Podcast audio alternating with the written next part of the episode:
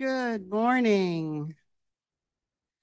We um we are gathered here today on the traditional lands of the Stolo, Kwantlen, and Semiahmoo people.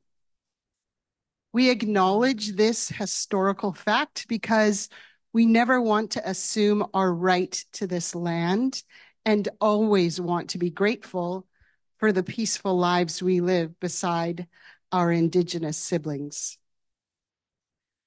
My name is Eden, and I'm going to be your host this morning. And um, I just want to welcome you here. If you're here, I feel like you're here by the design of our Creator. I sense that each of us will leave this morning with a gift that will sustain us through this coming week. So, Jesus, give us eyes to see you in each other this morning and ears to hear your love expressed through the voices of our friends. Amen. I'm going to in, uh, invite John and Susie to come up. And as they come up, I'm going to tell you a little something about them that won't come up in the interview. So, John and Susie are marriage and family counselors and have extensive training in emotionally focused therapy, and they specialize in co uh, therapy with couples. They're really good at what they do. And if you would like to get some help, because you need it, we could recommend them very strongly. And as a church, we also offer to help with the cost if that is prohibitive to you. So, um, welcome, John and Susie. Um, I've clearly um, already identified you, Susie, John. Hey, Susie, I'm John. John's the tall one. Um, so, where do you live, and who and what live in your house? Sure. We live in town here, and uh, we bought a house with our daughter and son-in-law and two granddaughters eight years ago. Yep. So we live downstairs. They live upstairs. It works really well. It's fabulous. And they have a few pets, a cat and a hamster. And we have a dog. Awesome. And that's everybody in our house. So how long have you guys been part of our Bridge Sunday morning gatherings? And how did you find us? 2007, right? 2007. Yeah, we came in 2007. How did we find you? Our daughter was here a year before us, going to UFV, and I got on the internet to look for who she could, where she could go to church.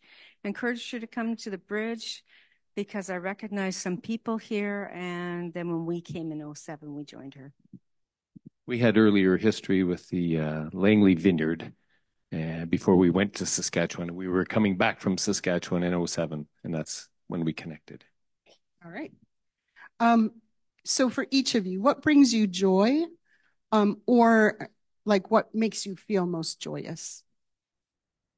I think for myself, I love getting out in nature. We a couple years ago bought a a uh, tandem kayak, a two person kayak, and we'll take that on the roof of the car and go put it in in different places, and just it's really sweet just to get out and enjoy nature.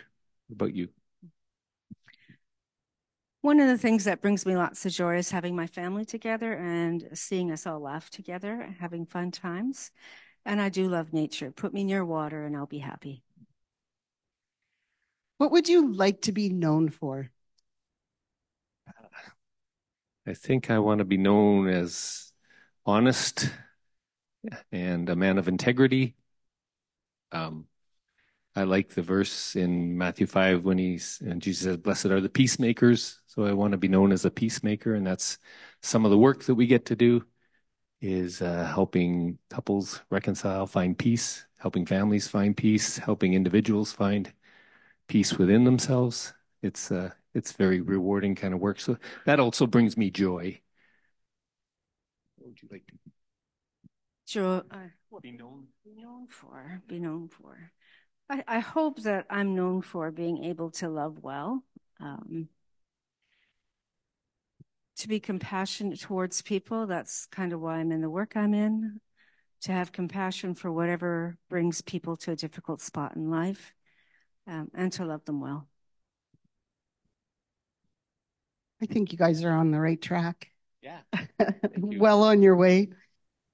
And if you drive by a school this week at any time, and however many times you do, would you please pray for the people working in our school system and ask them and ask for strength for them? Myrna um, is the kind of person who, you know, we actually were at the same school at the same time um, too many years ago to confess to. Um, and I feel like I missed out on a little bit of um, rambunctiousness that I did not get to enjoy, but would have had I known Myrna better. Um, but I get to appreciate her personality and her uh, wit these days, and I'll just take that as a gift. So come here and I'll, I'll pray for you before you share with us. Lord Jesus, thank you so much for Myrna and thank you for the gifts that she brings into our midst. And I ask that we would be a gift to her in as many ways as she requires. Would you bless her now as she speaks to us? Give us ears to hear what you're saying to us through Myrna this morning. Amen. Thank you. Um, I always get a little bit nervous when Eden asks me to, if I would share a bit, because some weird passage that I either hate or I'm like, why is this even in here? So I had an out this time. So I was looking at the passages. There's usually four in the lectionary, and I'm not smart enough to talk on all four at the same time. So I usually pick one and so I was reading them and I was like, oh, that's pretty good. That's pretty good. Got to the third one. That's also good. Then got to Romans 16. I'm like, are you kidding me? Like, it was a passage that I can honestly say I skip almost every single time because it's so boring and doesn't make any sense why it's there. So you're lucky this morning because that is what I am going to talk about because I couldn't let it go. Like it's like it's kind of like I see the Bible like memory, like certain memories stick and then there's so much that just goes, right?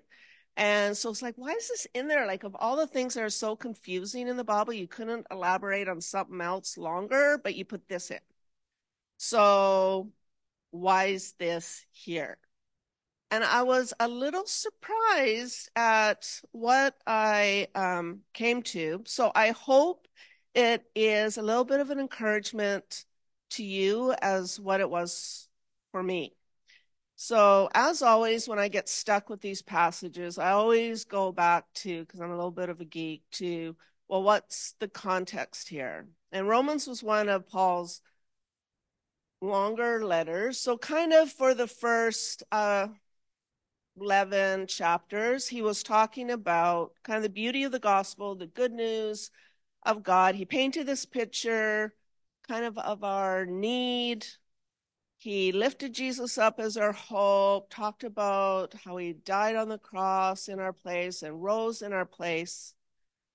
And then he went on to clearly describe how we should respond to all of that, which isn't by doing a bunch of stuff, it's just by faith just faith. And then in Romans 12, he kind of, Paul then in his letter, gets his head out of the clouds and kind of gets practical and then says, okay, this is then, we got this. This is how you can live. And if you let it, it can transform your life.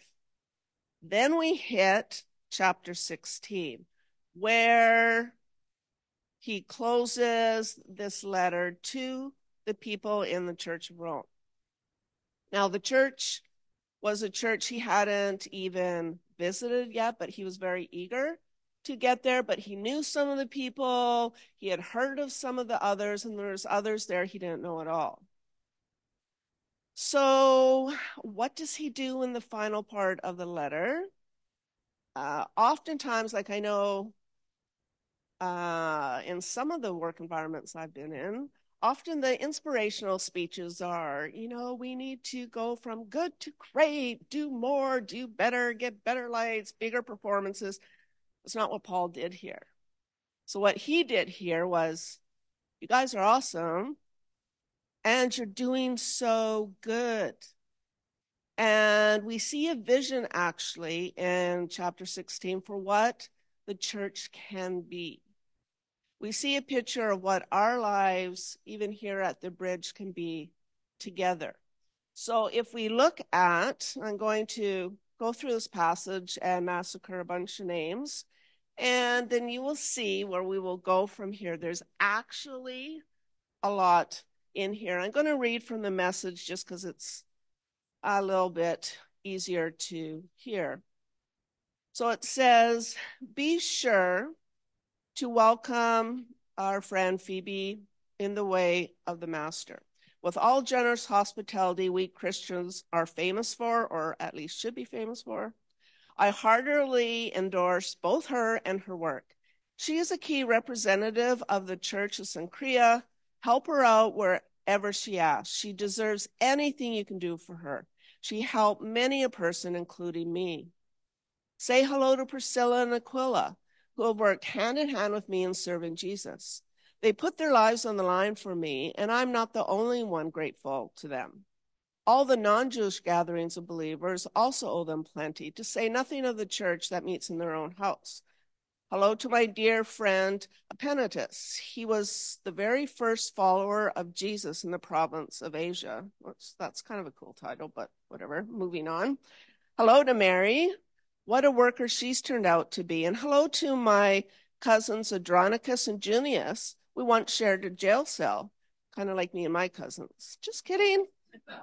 Um, they were believers in Christ before I was. Both of them are outstanding leaders. Hello to Ampliatus, my good friend in the family of God.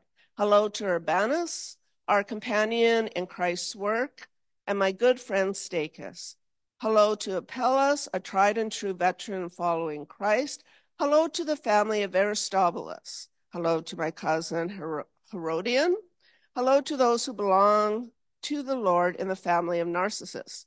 Hello to Tryphena and Tryphosa, such diligent women in serving the Master. Hello to Persis, a dear friend and hard worker in Christ.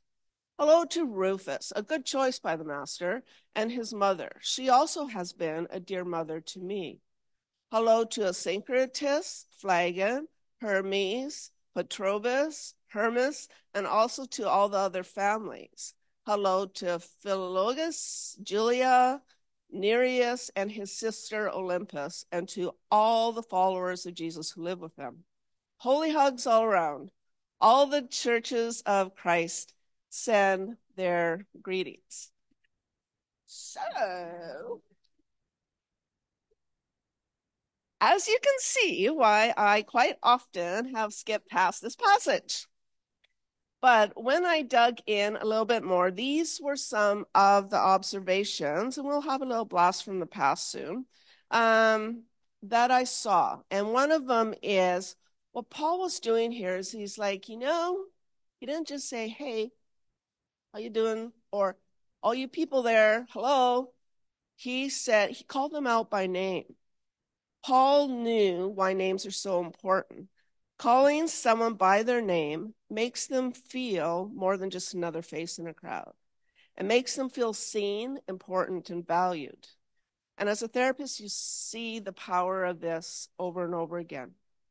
This is something, honestly, I need to do a better job at uh, I can remember dog names, but I guess that doesn't count. But people names are hard, but they're so, so important.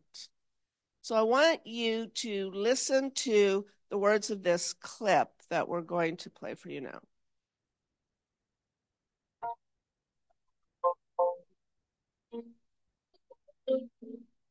Making your way in the world today takes everything you've got. Mm-hmm. Taking a break from all your worries sure would help a lot. Wouldn't you like to get away? Sometimes you wanna go where everybody knows your name. And they're always glad you came. You wanna be where you can see troubles are all the same. You wanna be where everybody knows your name. You wanna go where people know people are all the same. You wanna go where everybody knows your name.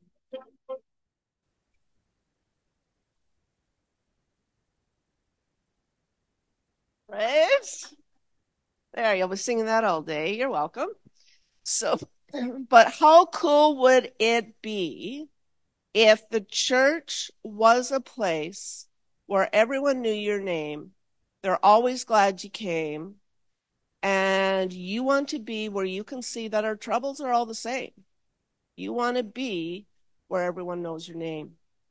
Paul wanted them to know they were seen and important to him, and he knew their name. Second observation was Paul wasn't committed to encouragement. He didn't criticize and point out all their faults. And for sure they had them because actually this church had a lot of conflict in it. Um, but that wasn't what he focused on. He chose to encourage them. He said, Hey, you know, good job. Encouragement is so important. And We often like to nitpick and it's like, oh, you could do that better. You can change this. You could do, instead of just like, good job. And looking for that and drawing that out in people. And so if you look in Hebrews 3:13, 1 Thessalonians 4:18, 1 Thessalonians 5:11, like I could go on and on and on where it talks about encouragement and not just encouragement but encouraging each other daily. Why? Well, quite simply, life sucks sometimes and we need it and it's really hard.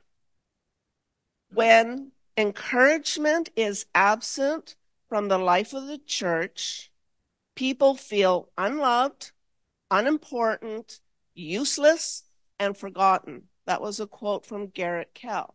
I'm going to read it again and let it sink in. When encouragement is absent from the life of the church, people feel unloved, unimportant, useless, and forgotten. Paul was specific in his encouragement to let them know that they are seen and appreciated. It makes it more personal and therefore more meaningful. Paul knew that the character of the people forms the character of the church and was reinforcing the character he saw. Paul knew that doing things for the church is getting involved in relationships, and he wanted to encourage that hard work of being in community because it can be messy. Paul knew in order to build the church up, we must build people up because people are the church. Charles Dickens, in one of his quotes, um, said, No one is useless in this world who lightens the burden of another. Right? Courage, encouragement, so, so important. Paul knew that. Third observation I kind of saw in here is his commitment to family. Uh, he calls women sisters and men brothers. And in verse 13, Paul talks about how even Rufus's mom was like mom to him. He had yet to visit this church, but he knows many of its members, either personally in their travels, his travels, or he heard of them but they were still family because they were a part of the church. We at the bridge are family. You on Zoom are family. We may not have met in person, but the fact that you're here makes you family. Paul was with the church in Rome. You are a part of the bridge. We are family. He uses that terminology because he has experienced community with these people. Family in a perfect world carries a deeper intimacy than friendship. And for some of you, this is not the case. And I am sorry for that.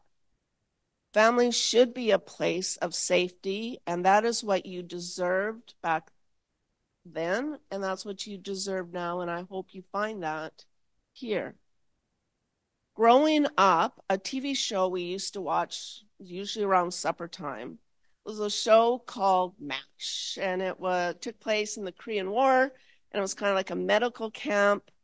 And there was this one surgeon, not my favorite, but his name was Major Charles Winchester III, British surgeon, who did say in one of the shows, and it stuck out to me, was family means no one gets left behind or forgotten. How cool would that be if everyone who entered our doors felt that? Fourth observation was he was saying, okay, let's be committed to diversity.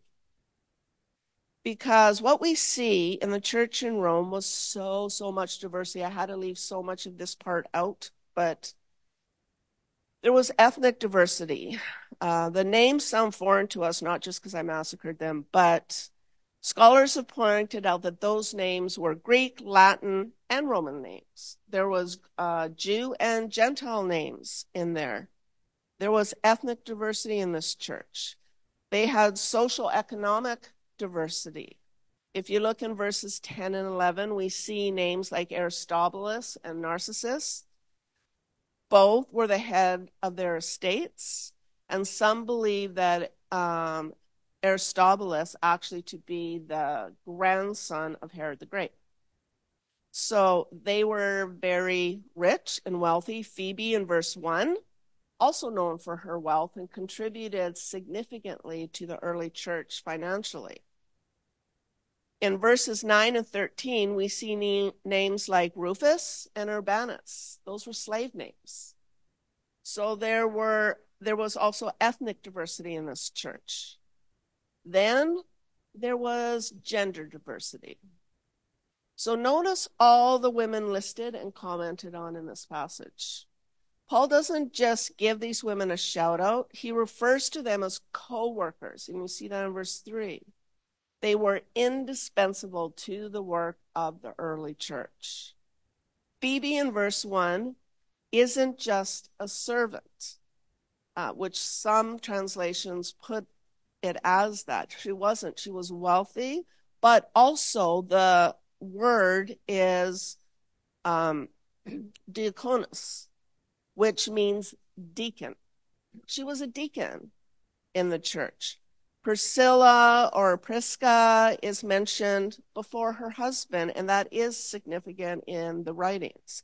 They were both marked as great examples. Several other women mentioned and are commented on are Mary, Junius, Adronicus, Tryphena, Tryphosa, Persis, and Rufus's mom. They weren't just listed, but they were listed as equal and prominent in influence as the men in the early church. So that was very countercultural for Paul to do this. So there very much was ethnic diversity in the church in Rome. There was diversity in gifting. Phoebe was a deacon. Priscilla and Aquila were co workers and hosted small groups in their house. Mary worked hard. Adronicus and Junius were great leaders, and Cleopas was a good friend, and that mattered. Right? Rufus's mom loved people like mom. He called that out. Right? They were not all the same, but they all brought something special to the table. Just like all of us here at the bridge, we all have something that is needed here in our family. When we commit to diversity, we must commit to inclusion of all, for all are made in the image of God. And we must commit to unity in the midst of diversity because we are family and no one gets left behind. Unity is not the same as unison, for we are not the same. We actually need the differences, as hard and messy as that can be at times. The fifth observation that I noticed Paul was calling them actually to a commitment of ministry. So let me explain this a bit. Like we see as we went through there, like there was ministry done alongside Paul, there was done in the local church, there was ministry in the city of Rome, and even among the nations. And it kind of was reminding me of that Acts 1 8 verse where it says, You will receive power when the Holy Spirit comes on you, and you'll be my witnesses in Jerusalem, which is kind of right here, and then Judea was south, and Samaria was north, and to the ends of the world. Ministry is not inward focused, it's outward focused. One show that I really like, yes, I watch a lot of TV sometimes.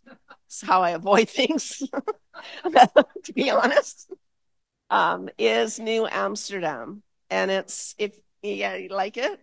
So if you haven't seen it, it's about a doctor who likes to do things differently in a hospital. And so, so much is no, we can't do that. But he approaches it different, thinks outside the box. And it really has changed how I counsel because every person that comes in front of him, what he says is, How can I help? And then he listens and then he tries to meet that need, right? And so that is ministry. That is what ministry is all about. Paul called his people his fellow workers. He commends, like we said, Mary for working hard for their sake. He commends Persis for working hard.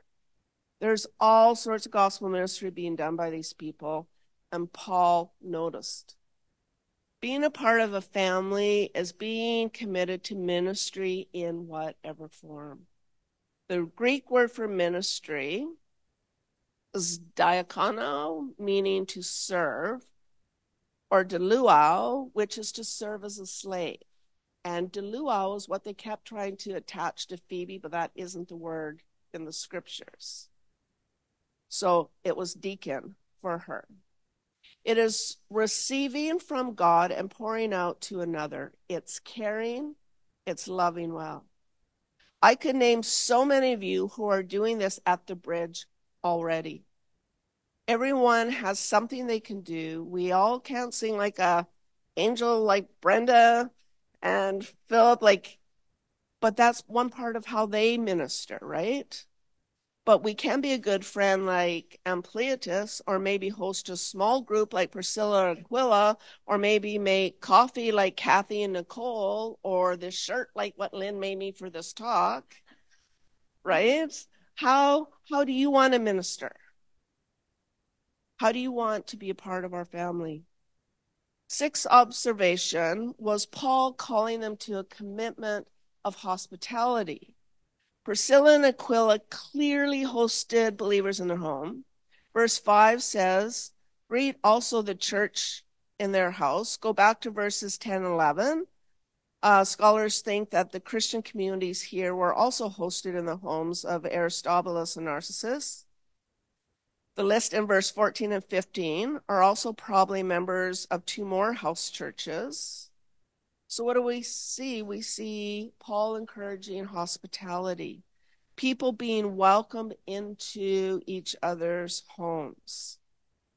This is something, to be honest, again, I'm not good at, but so many of you are, and it's making a difference.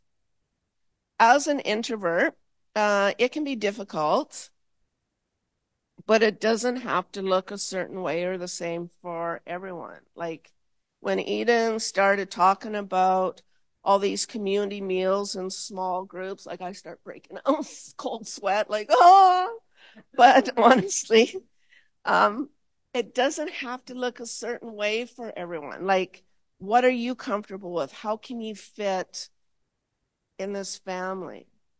What does it look like for you? And honestly, for some of you, it might be a season just to receive from people because you have nothing left to give, and that's okay.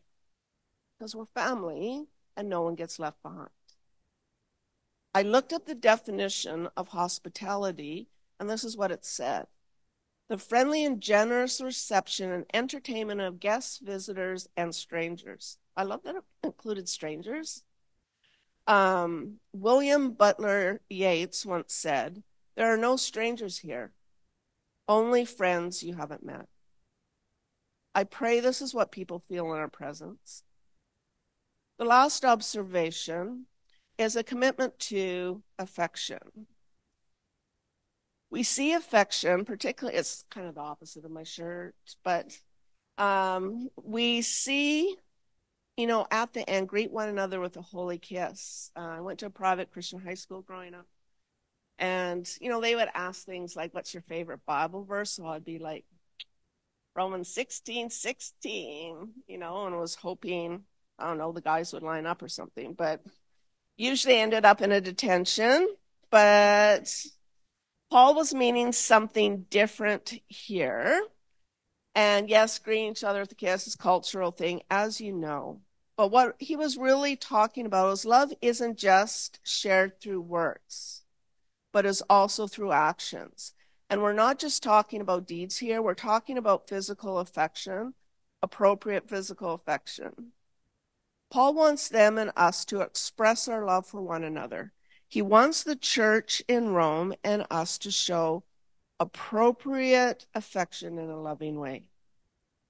I remember, this person doesn't know I'm going to do this yet, so hope they don't kill me, but I remember when I was new at the bridge and this guy came up to a bunch of friends. We were in the kitchen making coffee, and he saw his friends, gave them a hug, and then he all of a sudden looked over at me and he goes, I don't know you, but I'm a hugger. Gives me this big hug, and I'm like, oh. no, I didn't really, but I probably did freeze. I don't even know if I hugged you back. But it was Nathan. And to be honest, I have thought of that a lot. It changed me because that actually is what Paul is talking about here. He didn't know me. I was at the bridge, so I was family, right? That's the kind of stuff Paul is talking about. So thank you. So move moving forward, even for people who are introverts, it can be hard, and that's okay. Start where you're comfortable with. Like, start with your friends. Paul point, Paul's point here is that love is meant to be expressed. Physical touch is important, whether that's a hand on your shoulder, a handshake, or a hug or even a kiss on the cheeks, what we do in Albania. Keeping in mind, though, that there are some who have been very wounded by touch and respecting that and finding other ways to show affection to them. I think this is us, and I think this can be us, where we're committed to greeting one another by name, being a place where everyone knows your name where you're seen and valued, and we're glad you came. Where we encourage one another in a world that's harsh and hard and cold and cruel. This is a place where we can come and get built up with one another and in Jesus. Where we're family, where no one gets left behind or forgotten, and we're all brothers and sisters together. Where there's diversity, where our differences are not just honored but celebrated and needed and the differences don't equal division but unity.